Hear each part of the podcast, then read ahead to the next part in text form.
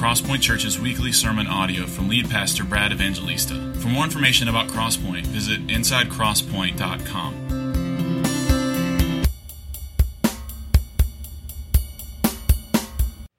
Amen. Good morning. How are you? I missed you last week. It's good to be home. Good to be back. Let's go. Genesis chapter 9 is where we pick back up after Wayne's message last Sunday, and I listened to it this week, and it was excellent. If you missed it, if you were away on spring break, if you're back in town, you weren't here last Sunday, I really encourage you to, to pick up that message on a, a CD or on our website.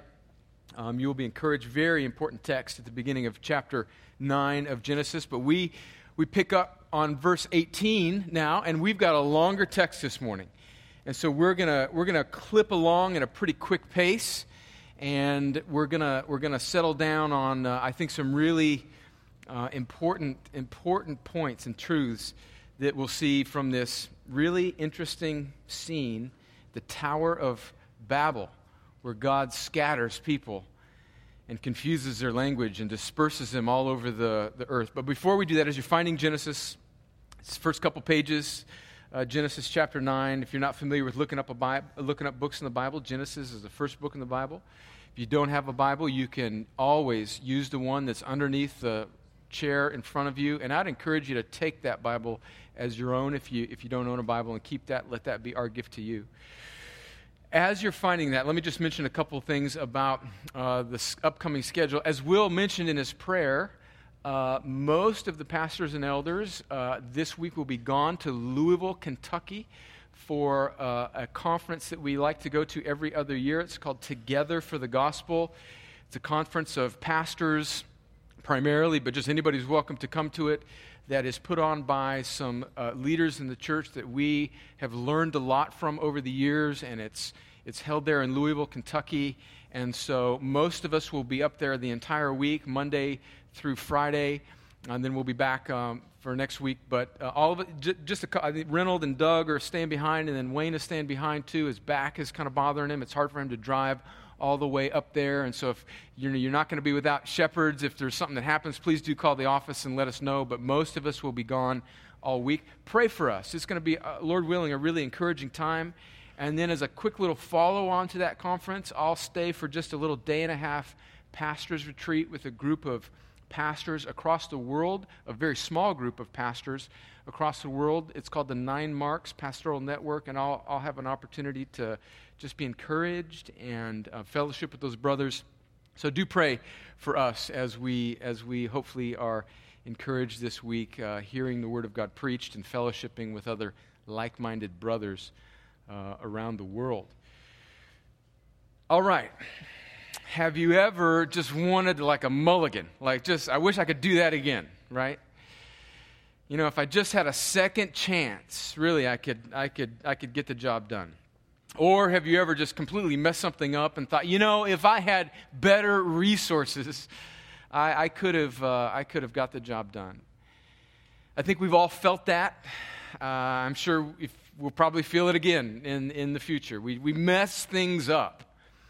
And this morning we're going to look at the remainder of Genesis 9, all of Genesis 10, and the first half of Genesis 11. A, a large chunk of scripture this morning. Lots of genealogies, which we'll glean some very important things from, but two really important scenes. Noah and his sons right off of the ark, and then the Tower of Babel. And I think that what we want to settle our minds on is this, this sense that mankind, left to himself, left to his own devices, is really engaged in a fool's errand. We will mess it up, even the best of us, righteous men like Noah. And there is a certain folly that we find in the scriptures, a folly of the man centeredness of man and I pray that today, as we look at this passage, and then as we come to the end of this passage, and as we, as the first Sunday of the month as a congregation, come around the Lord's table and remember what God has done in Christ on the cross to absorb the penalty for our folly and our sin, satisfy his right and just wrath against our failure and rebellion, and then win the victory over it by causing his son, God the Son, Jesus, in the flesh, to rise again in victory over sin and death. As we come this morning around this table to remember that moment, I pray that we will see today the folly of man centeredness and the sufficiency and the beauty of the cross. Well, let me pray, and then let's Let's read. And we're going to read a lot of names. Now, a couple weeks ago, Robert preached on Time Change Sunday. I strategically gave him a passage on Time Change Sunday with lots of hard names. And now the boomerang has come back around. And so it's the end of spring break. It's raining outside. You wish you were still on vacation, or you're jealous about those who are on vacation. It's horrible weather, lots of Hebrew names. Awesome. Let me pray and ask the Lord to help us. Lord, thank you for your kindness to us. Lord, what a great privilege to gather together, to be people that methodically plod through your scriptures. I pray today for my friends in this room that who have come maybe by invitation of a friend. Maybe they've been here for a while and they are not yet trusting in the finished work of Christ for their right standing, standing with, with their Creator. Lord, I pray that today you would be so kind as to give eyes to see and ears to hear and a heart to believe, even in a sort of strange and at times maybe confusing Old Testament story. Lord, show us Christ and give life in Christ.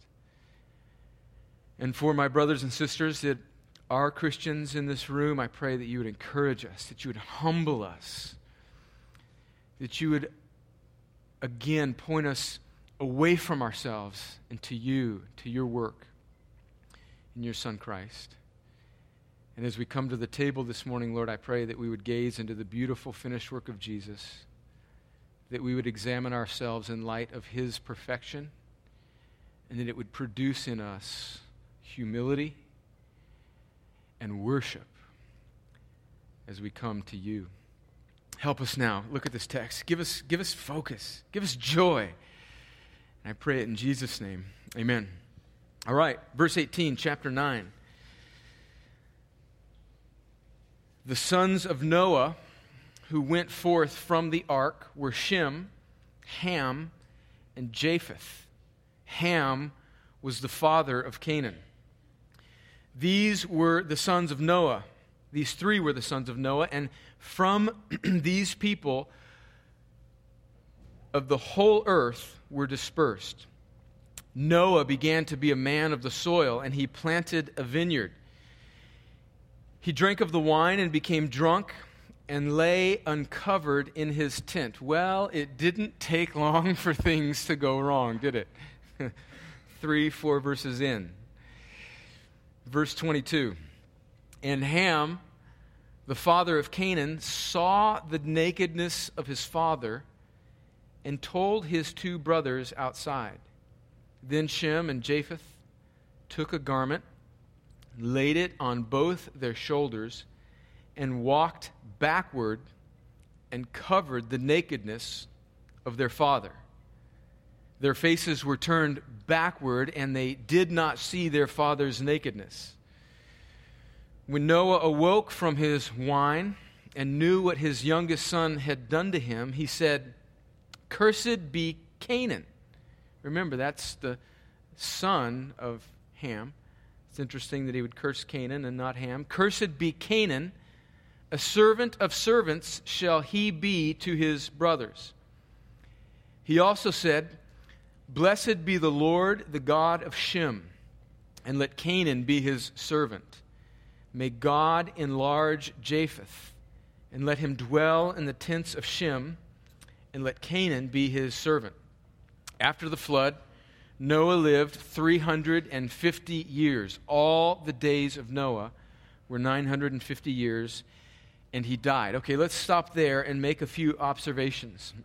First is that we see, and, and Wayne made a really good point of this last week, we see so many similarities between Noah and Adam. And, and essentially, what's happening in the flood that we've spent the last couple weeks on is that because of mankind's wickedness, because of the folly of mankind, God is, in a sense, shaking the etch a sketch and recreating the world choosing, not because he was righteous, but giving his righteousness to one man, Noah, and calling him out, putting him on this ark, and through this one man, really starting again creation. And now blessing, judging and blessing creation by saving humanity from its own wickedness through this one man, Noah, who becomes this sort of Old Testament shadow of Christ, the eventual one man that is coming, through whom God will finally and fully save his people. And so Noah is, is a lot like Adam. Not only is, is he this, this first one, but he also falls like Adam does. So we see a second creation and we see a, a second fall. I want us to notice also that we see a father's folly that leads to a son's sin. So we have this really just moments it seems like in the biblical text. I'm sure it was it was more than just a couple days, but we see right off the boat this new chance, this new beginning. We see Noah getting drunk on wine. And we see that leading to the sin of his son Ham. And we see this mix of consequences and grace as a father's folly leads to his son's sin. We see the consequence where Noah's drunkenness led to Ham's sin, which we're going to look at in just a second. And this is just, I think, a, a warning to us. The fathers, we are by God's design naturally leaders. And we will lead either for good or for bad. And our sons are, are watching us. The world is watching fathers. So there's, I think, great gravity as we see the, the folly of this father opening the door to the folly of this son. But yet, I see this great grace, strangely, as well. Because I, don't want to sort of ransack us with guilt and say, oh, as, as, as, fathers in this room, maybe look at their lives or look at themselves as parents and realize what a, maybe what a a mess they've made of it.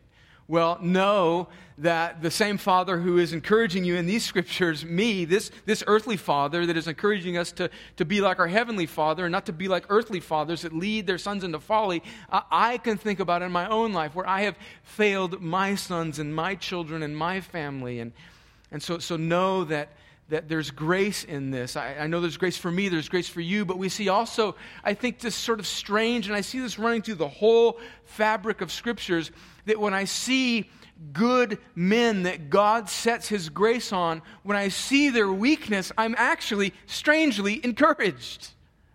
So, so God calls men and women, for that matter, who are jacked up. I mean, let's just do a, a quick glance through scriptures. Noah, God really sets his saving love on him, makes him righteous, gives him his favor. Right off the boat, he jacks it up, right? In a couple weeks, we're going to look at, or next week, we're going to look at Abraham. And then we're going to take a little break in Genesis for a month or so, and we'll get back into Genesis in the summer and look at the life of Abraham, who God speaks to directly and calls him and says, You're my man. And just a few chapters later, I mean, you would think if God speaks to you, that's a confidence inducing event, right? Just a couple chapters later, Abram is lying about his wife, saying that she's his sister because he's scared that this king that he's facing is going to kill him and take his wife, right? I mean, come on. God calls men and they jack it up. Moses, I mean, we see Moses, uh, this timid stutterer, killing a man. Not ideal, but God choosing to use Moses. David, come on, David, a man after his, his, who's after God's own heart, does horrible things in his life. Paul, killing Christians before God sets his saving love on him and calls him to be his apostle. Peter, the overbearing, timid one who puts his foot in his mouth and can't stand up to a little girl at a campfire. And Noah, this man who's supposedly righteous, right, and is righteous, for emphasis, gets off. That was, that was for emphasis, that little boom there. gets off the boat and jacks it up. Dads, be like like be rebuked, but be encouraged at the same time, right? Be, be convicted to change, but not condemned to guilt. As you look at your life and you think, oh, I can think about how my folly has led to this folly of maybe people around me or my, my children, know that God uses men trapped in folly. That's what he does. It's the story of the gospel. But what about Ham's sin? Isn't it kind of strange? I mean, Noah gets drunk, and there's this sort of strange scene where Ham seems like he's just an innocent bystander. He walks in on his dad who is laying there in the tent naked. And in verse 22, it says, And Ham, the father of Canaan, saw the nakedness of his father and told his two brothers outside. So, so what's going on there? And then after that, we see that Noah becomes very upset once he comes to his senses after the two older brothers walked in backwards, not seeing their father's nakedness, and covered him. What is going on here with Ham's sin? Why so severe this curse that it would cause Noah to then curse Ham's son. On the surface, it just seems like a kind of awkward moment, right? Why was the punishment so severe? I think what's going on here is that God is showing us how important it is to respect authority and respect our fathers. And is showing us this picture of how important it is for us as human beings in families and in community to cover one another's vulnerabilities and sin and not expose them. And I think that's what's going on here. Ham, rather than hiding or covering or, or, really bearing with his father's sin, the first thing he does is he rushes outside, and it's like almost like he tells his two brothers, Look at the old man. You won't believe this. Dad is, I mean, three sheets to the wind. Can you, I mean, he's naked. What's going on? And isn't there just this tendency in all of us when we see a failure in somebody else? It's just like we know, like we have this piece of information now. And, and it's like we now wield the power. And we can use it as we see fit. Now, I, I granted, I'm, I'm reading into the text a little bit, but I think the punishment is so severe is because Ham is acting in a way opposite of grace, opposite of the gospel, opposite of the way that God acted with Adam and Eve, where he covered them in their vulnerability and shame rather than exposing it. And Ham here is exposing the vulnerability of his father rather than covering the vulnerability of his father. And boy, I, I see that in my own life, right? When you hear something about somebody and now you're like, ooh, wow, okay. They're not as squared away as I thought. And there's just this like tendency in us, this insecurity where we want to expose other people. And God is coming down hard on that because it, when that type of atmosphere of sort of that gotcha exposure atmosphere, it stifles grace, kills vulnerability, and squashes freedom. And so Noah curses Ham, son Canaan, and we'll see Canaan show up again in the rest of the Old Testament as one of the great foes of Israel. And then finally, before we keep reading in chapter 10, just notice that we're going to have to keep waiting for the promise of Genesis 3:15 to be fulfilled. Remember in Genesis 3:15 that first preaching of the gospel where God promises that there will come a seed of the woman and that seed of the woman will crush the head of the serpent and we were hoping that it might be, uh, you know, Cain and Abel. Cain kills Abel. And then we were hoping that it might be Seth, and they kind of jack it up too. And now we're hoping maybe Noah will start afresh. And the, our hope is going to be pushed further in. And ultimately, this will be a continuing theme throughout the whole Old Testament that it's pushing us beyond and outside of ourselves, outside of fallen humanity, to the Savior, the one that will come, which is Jesus. Well, let's pick up in chapter 10 and keep reading. Now, this is a long chapter of names, but there's, there's much in this text for us. And here's what I want you to, to think about as I, as I read these names. We see here the dispersing of the nations. Mankind begins to cover the earth. Now, in just a moment after we read chapter 10, we're going to read about the Tower of Babel. where it seems like God is confusing, God is confusing and spreading people all over the face of the earth as a punishment for their pride. What's happening in chapter 11 is that's very likely embedded in chapter 10. So it's like we're seeing this great, grand sort of panorama of the nation spreading, and then like a little side map. You know, like you'd look at a map of Georgia, and you'd see the whole map of Georgia, and then the little side, little blow up would be like Atlanta, and you can zoom down in on the streets of Atlanta. Well, that's what's happening in chapter 10 and 11. Chapter 10 is the spreading, the dispersing of peoples all over the earth, and it is a result of what's going to happen in chapter 11. So 11 kind of happens at the beginning of chapter 10. It's God spreading through punishment people because of their folly and pride. And 10 is the consequence of that, but it kind of happens out of chronological, it happens out of order in the text. So let's read in chapter 10. These are the generations of the sons of Noah Shem, Ham, and Japheth. Sons were born to them after the flood, the sons of Japheth, Gomer, Magog, Madai, Javan, Tubal. Meshech, and Tiras, the sons of Gomer, Ashkenaz, Riphath, and Togarmah, the sons of Javan, Elisha, Tarshish, Kittim, Dodanim. From these, the coastland peoples spread in their lands, each with his own language, by their clans, in their nations. And so biblical scholars think that the sons of Jophath, Japheth are people that kind of moved to Europe and Asia Minor. So people were spreading across the earth.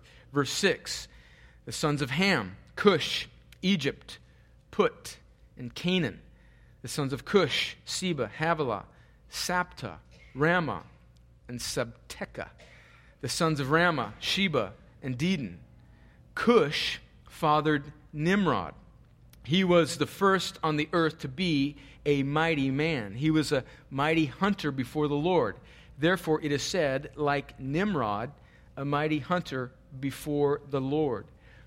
The beginning of his kingdom was Babylon. And let me stop there and just, it's interesting that Nimrod gets a little extra description of who he is rather than just a name. Uh, I read a, read a little bit on that, wondering why that was. I think what's happening there is that uh, he's giving this description of the strength of this one particular man, Nimrod, and notice the cities that come from Nimrod. It says that in verse 10, the beginning of his kingdom was Babel, which is going to be dealt with rather severely here in an upcoming chapter. Notice also another one of the cities that comes from Nimrod is, uh, is Nineveh, which becomes the place that God sends the prophet Jonah to. And so I don't think that this, what seems like on the surface, a positive description of Babel is he's just sort of isol- I mean, this positive description of Nimrod is he's isolating out one particular tough guy for, you know, for, you know, praise. I think what's happening is he's showing this one particular tough guy who thought he was something, and from him comes this folly of Babel and other places like Nineveh. And, and, and by the way, I mean, come on. If your name is Nimrod, you, you, you need to be a tough guy. Now, I don't think it has the same connotation in Hebrew or whatever the language was that it does in English, but uh, I grew up in Southern California with Nimrod and being kind of a. Anyway, you get, you get the point. Maybe it comes from this. So the beginning of his kingdom was Babel, Erech, Akkad, and Calneh in the land of Shinar. From that land he went into Assyria and built Nineveh, Rehoboth Ir, Calah, and Resen between Nineveh and Calah. That is the great city. Egypt fathered Ludim, Anamim, Lehabim, Naphtuhim, Pathrusim, Casluhim, from whom the Philistines came, and Caphtorim. So we have the sons of Ham, and now zeroing in on his son Canaan. Verse 15. And most of these, these people from Ham and Canaan populated North Africa and the Mediterranean area. So Canaan fathered in verse 15 Sidon, his firstborn, and Heth, and the Jebusites, the Amorites, the Girgashites, the Hivites, the Arkites, and the, the Sinites, the Arvadites, the Zemarites, and the Hamathites. Afterwards, the clans of the Canaanites dispersed, and the territory of the Canaanites was extended from Sidon in the direction of Gerar as far as Gaza, and in the direction of Sodom, Gomorrah. Those will factor in the story later in Genesis. You you, have heard those names before Admah and Zeboim as far as Lasha. These are the sons of Ham by their clans, their languages, their lands, and their nations. Okay, so we've dealt with Japheth. We've dealt with Ham and his son Canaan, who this curse rests on for Ham's sin. And now in verse 21 through the end of chapter of, of the chapter, he's going to zero in on Shem. And then at the in the middle of chapter 11, this genealogy of Shem is going to be picked up again. And from Shem now, the rest of Genesis is going to deal with the descendants of Shem, who are these people from whom the Hebrew nation, from whom Abraham will come, and God will pull out a people for himself through the descendants of Shem, Abram, and the Jews that will come from him to be a people for himself, so that through this one people he can bless all of these peoples that have scattered across the earth. So, verse 21 To Shem also, the father of all the children of Eber, the elder brother of Japheth, children were born. The sons of Shem, Elam, Asher, Arap, Arap, Arpachshad, Lud, and Aram. The sons of Aram, Uz, Hul, Gether, and Mash. Arpachshad fathered Shelah, and Shelah fathered Eber. To Eber were born two sons. The names of the one was Peleg, for in his days the earth was divided, alluding very likely to the scattering that happens that we'll read about in the Tower of Babel here in a moment. And his brother's name was Joktan.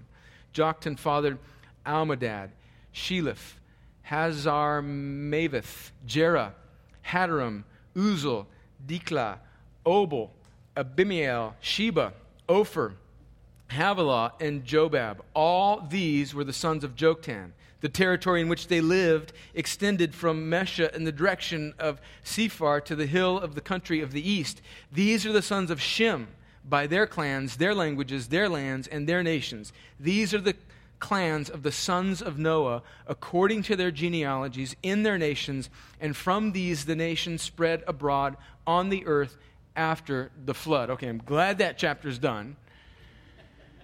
But let's make a few, a few observations. Is that, first of all, we see people begin to spread out across the earth. Nations and people groups begin to take place. Now, this is very likely not an exhaustive list of all of the peoples at this time, but remember, this is written as a historical history for the nation of Israel. And so these were very likely all of the nations and people groups that they would have been familiar with through the Old Testament age. But as we read about these people groups, many of which have changed names, and you know, we don't necessarily use these names for these people that become the people groups in the Mediterranean or North Africa or Europe or Arabia or wherever. We see people, right? And when we think about what our mission is as a church, one of the things that Springer prayed this morning when he read from Acts 17 that we want to be a people who have God's heart for the nations.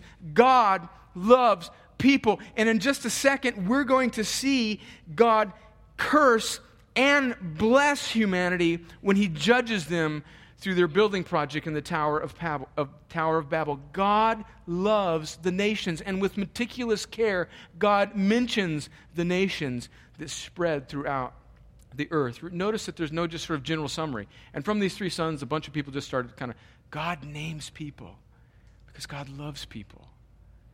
And we should be a people that love people. We all come from one family. Just notice that just simple observation there. Doesn't, doesn't take you know a real high IQ to notice that there's this headwater of humanity. It's Adam. And then comes Noah, and all of the rest of humanity is destroyed in the flood. And then Noah and his sons get off of the boat, and then all of humanity comes through this one headwater, this one source, this one family, this one man, Noah. That means that we are all, we are all, we all share a lineage just reading that should, should crush and destroy any racism or this sense that one race is superior to another. And I, I don't think that is, exists in this church at all. But I think it's helpful for us to see this so that when we counter this in our culture, we're able to combat it with gospel truth. There's a foolish misunderstanding that that, that, that God has cursed certain people groups and given them maybe a darker skin, and they use this, this curse of Ham and Canaan as a certain validation for that because they look at this and they say, well, Ham's descendants and then Canaan's descendants, some of them kind of settled in Africa, and so there's this curse. Friends, nothing could be further from the truth. In fact, Canaan, the one upon whom the curse rests, doesn't really even settle in Africa. He settles in the Arabian Peninsula there. And that is just a wicked, demonic reading of Scripture that, that we see sometimes still even in our culture. Rather, I think we should see different races and ethnic groups as God's grace. God, in his diverse beauty and wonder allows different cultures to form and to cover the earth. And, and by the way, uh, j- just, just sort of looking at how God in His common grace allows humanity to adapt, I mean, just notice that people with darker skin tend to have been the people groups that, that, that settled closer to the equator where the sun shines the brightest. And so, as a kind adaptation to protect them from the sun. God causes their skin to, over the course of time, darken to keep them from being harmed by the sun. And if you have red hair and freckles, and you walk outside for 30 seconds and it lays you up for a week, it's probably because your ancestors settled in like the hills of Ireland where the sun never comes out. And so, if you're light you're light because God, in His grace to your ancestors, caused you to develop that way for your good. And if you're darker skinned, God caused your ancestors to develop in that way to protect you from the elements for your good. But we all come from one man, right? Friends, do you see that? Do, do you see that? And, and I want you to be equipped with that because it helps us to see that, that to be a Christian is to transcend the temporary differences of ethnicity. And even all of these ethnicities really flow from one headwater, which is Noah. And we see here, too, before we read chapter 11, the beginning of God's heart for the nations. And we'll look at next week where God calls Abraham and tells him to bless all these nations that we just read about in chapter 10 through his faith in him. Well, let's read chapter 11. Interesting. Nine verses here, the Tower of Babel. And again, remember, this is a blow up, zooming down in on a scene that happened very likely at the beginning of chapter 10. Now, the whole earth had one language and the same words. And as people migrated from the east, they found a plain in the land of Shinar and settled there. Just read these words. I mean, it almost needs no commentary at all. The folly of mankind. Verse 3 And they said to one another, Come, let us make bricks and burn them thoroughly.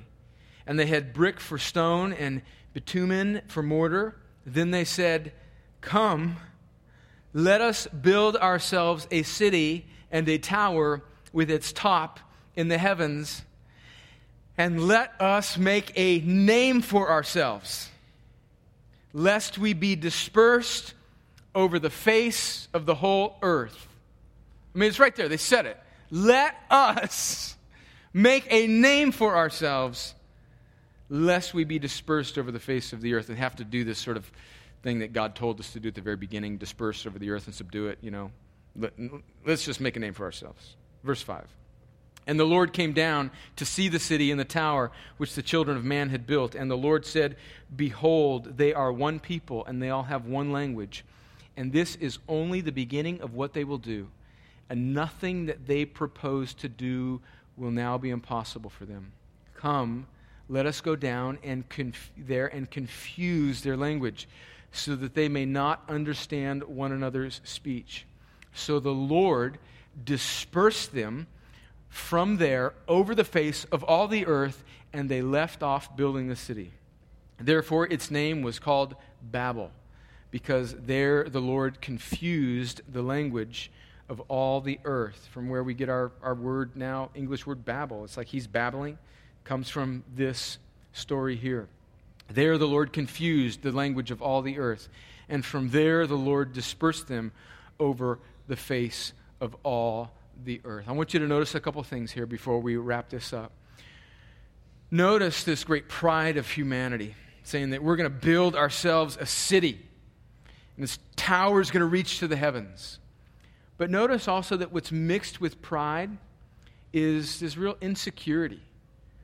We're going to build this great thing, and let's huddle together, and lest we be dispersed, you know? I mean, in the midst of this pride is revealing human insecurity. We've got to kind of huddle together here in, case we have to actually kind of you know, go out on our own. So we see pride and insecurity mixed together. We also see mankind doing the exact opposite of what God commanded Adam to do. God commanded Adam and Eve in Genesis 1 to fill the earth and subdue it. And here we see mankind right after his recreation, after the flood, repopulating the earth. We see mankind wanting to group together in their insecurity and reject God's command to fulfill his mandate, to fill the earth and subdue it. And I see in this just really clear application of just even, even in our own life as Christians, even the way sometimes we're, we're we're prone to do church. We just kind of want to huddle together, you know, and self protect. And, and, you know, just kind of have our ideologies and lob grenades at the culture around us. I mean, isn't there something, you know, I, I admit, you, this may shake you guys a little bit, but there's something in me sometimes when you see these crazy people just building compounds in Montana, you know, stockpiling stuff, you know. There's even a show like the Preppers or whatever, you know. All right, if some of you are into that, okay, fine. But I think, you know, I, actually, I have a little bit of that in me. I'm like, this past weekend, we were uh, at, a, at a remote cabin in the Tennessee woods. I mean, nothing out there, just in the middle. You couldn't see anything. Uh, just, just no people, nothing.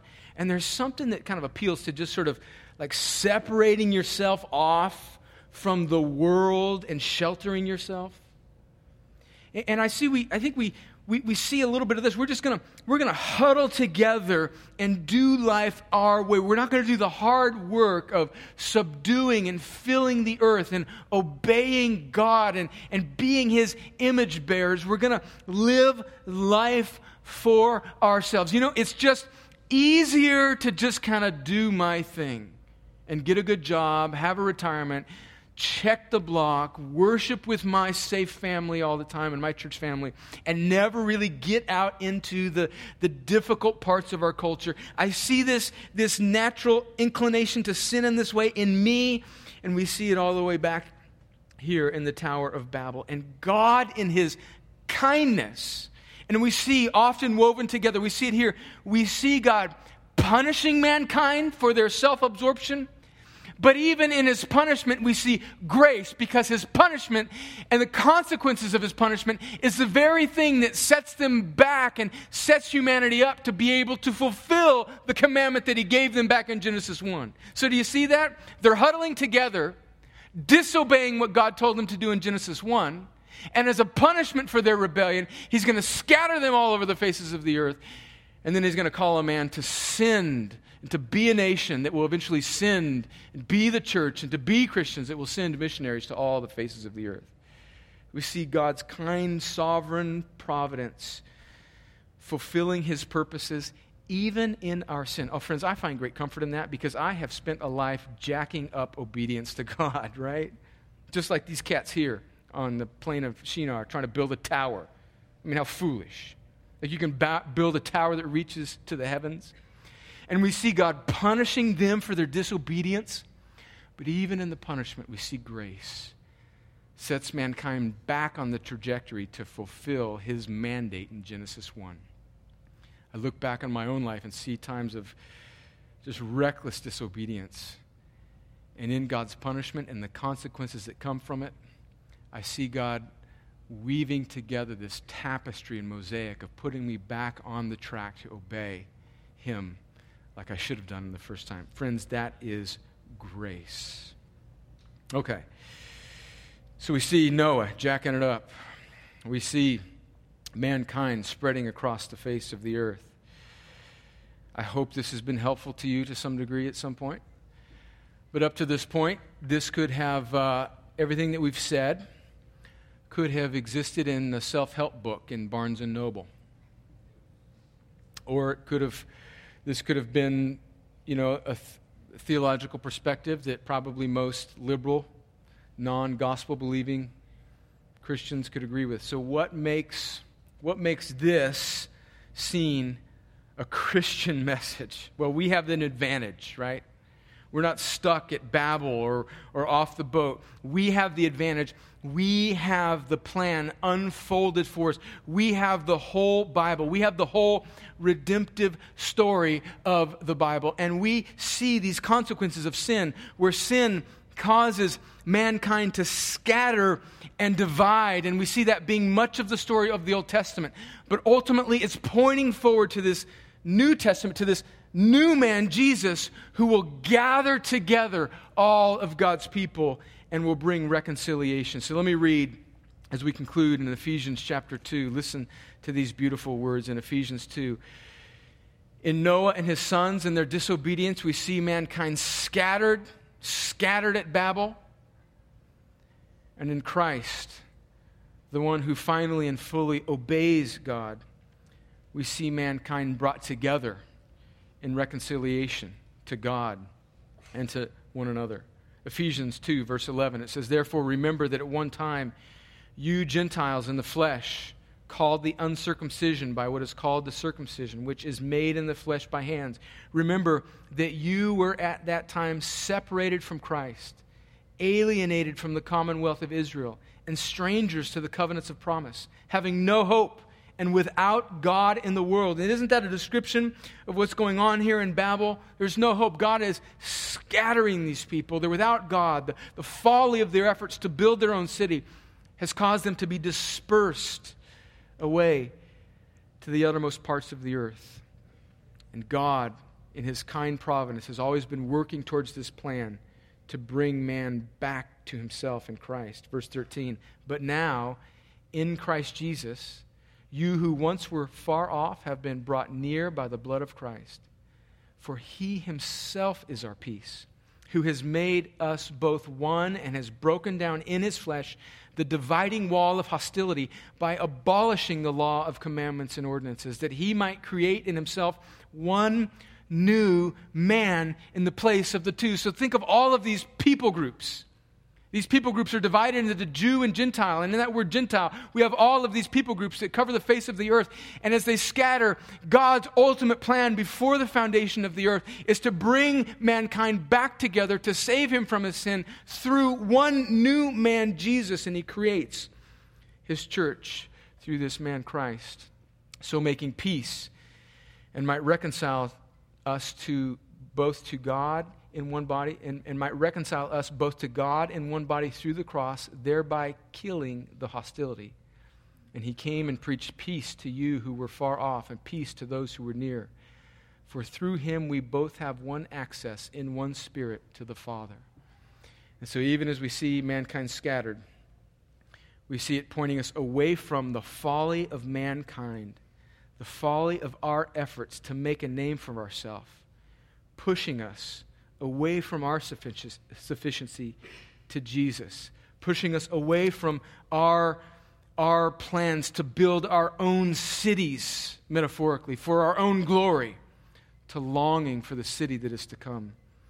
And then in verse 10 of Hebrews, uh, of, of Genesis chapter 11, we see now this zeroing in on this man Shem, this son Shem, who from him will come this line this man Abram that God will call, from whom he will make a people for himself that we'll read about next week, and from whom through this people that he will bless, not because he only cares about these people, but through this one family of Abraham coming from Shem, God will bless all the nations of the earth that he has scattered. And so in verse 10, we see the generations of Shem.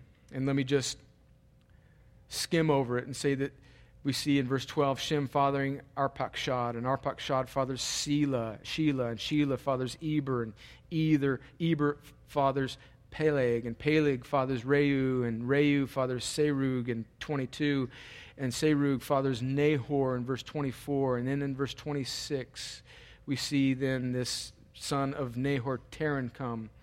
And in verse 26, when Terah had lived 70 years, he fathered Abram, Nahor, and Haran. And then as we pick up next week and into chapter 12, and eventually when we get through the rest of Genesis, we'll see God zeroing in on this one man, Abram, who becomes later Abraham, through whom he separates out and he calls, he elects from all the nations of the earth. Again, not because Abram was righteous, but because God is gracious. He calls Abram, and then through this one man, he plans to bless all the nations of the earth. And we see him do this in the cross, through Jesus' work on the cross. All of the folly of human efforts are found to be futile and foolish. And ultimately, God solves the problem of human folly by coming in the one man, Jesus, and taking on his shoulders our folly, our sin, and allowing His Son, His perfect Son, to be crucified, to bear the weight of our penalty, and then to rise again in victory over folly, sin, death, and all of its consequences. So, friends, in just a second, we're going to come to the table. We're going to come to this communion meal that Christians have been receiving together for 2,000 years now. And when we come to this table, we are remembering what Jesus has done on the cross, what all of this Old Testament is pointing towards. We're remembering that where we are foolish and self sufficient and rebellious, Jesus is perfect and obedient and righteous. And Christ trusts the Father completely. And then he lays down that perfect life fully human, fully man on the cross. And because he's God and because he's perfect man, his sacrifice on the cross is sufficient to bear God's wrath. And then in victory, he rises over death and sin and all of its consequences. And so as we come to this table now, friends, we're not just doing this because this is the first Sunday of the month, but we are looking away from ourselves to Jesus. Friends, this is what it means to be a Christian, to look away from yourself to Christ. Dad, are you like Noah who has made a mess of being a father? The message of the cross, the message of this table is not you need to do better. And when you square yourself away and when you're good enough, then you can come. No, the message of this table, the message of the gospel is, is that we are foolish and we need something outside of ourselves, which is Jesus. And so come, even as we sang at the first song this morning, come ye sinners, look away from yourself and look to Jesus. But don't come flippantly. Don't just come assuming that you can come because you were raised in the South or you're a member of a church or you confess something. Come knowing that your only hope is in Christ and examine your life in light of what Jesus has done and let that move you to humility and worship and let it fill us afresh with awe and joy and faith, not in our own works, because ultimately our efforts to build our own cities, uh, they get, they're, they're, they're building projects that we quit halfway through. But ultimately, we look to Jesus, who has built a city in his own righteousness for us, and look to him Friends, that's what it means to be a Christian. And so if you came into this room and you're not a Christian, um, you, you should not take this meal because we don't want you to confess something that you don't yet believe. But if you are a Christian, come to this table and look away from yourselves. Look to Jesus. And maybe in this, this past hour, the Lord has moved on your heart and He's given you eyes to see Jesus. Friends, you are welcome to this table. If you are trusting in Jesus, you are welcome to this table, knowing that your sufficiency is not in your works, but in Christ's. And even now, you're welcome to this table if you are confessing in Jesus. And so let's come in humility, examining our folly in light of Jesus' obedience. And let's come and worship him together. Let's pray. And ushers, as I pray, would you come and be prepared to serve us? Father, I read about the folly of Noah and the folly of these people at the Tower of Babel, and I see my own folly. I see uh, my own sin. But Lord, in, in your judgment and in the consequences, I see your grace. So, Lord, this morning as we come to your table, would we not come lightly or irreverently just because this is what we do, but would we, Lord, would we come to grips with the gravity of your holiness and the depth of our foolishness? And would that push us towards humility? And would it push us outside of ourselves so that we we don't come with our own righteousness. We don't come to this table because we've had a relatively good week. We come to this table because our only hope is Christ. And Lord, as we come in humility, Lord, I pray that this would produce in us worship and confidence, not in ourselves, but in your lavish grace. Lord, if there's somebody in this room who came in unbelieving, self trusting, rebellious, idolatrous, self centered, God, would you give them eyes to see? And would they look to Jesus and would they run to him? Because their only hope is what this table signifies the finished, perfect work of Jesus, who on the cross and in his resurrection defeated human folly. And Lord, for the Christian in this room who is in a rut, who has mistakenly viewed the gospel as a as a kickstart and now they're pedaling on their own. Lord, would you show them afresh the folly of human wisdom? And would you push us outside of ourselves to see our need for Jesus? Because as we read this morning, it's in Him that we live and breathe and have our being. And Lord, would we see Christ? And would we worship him as we come to this table? And I pray it in Jesus' name. Amen.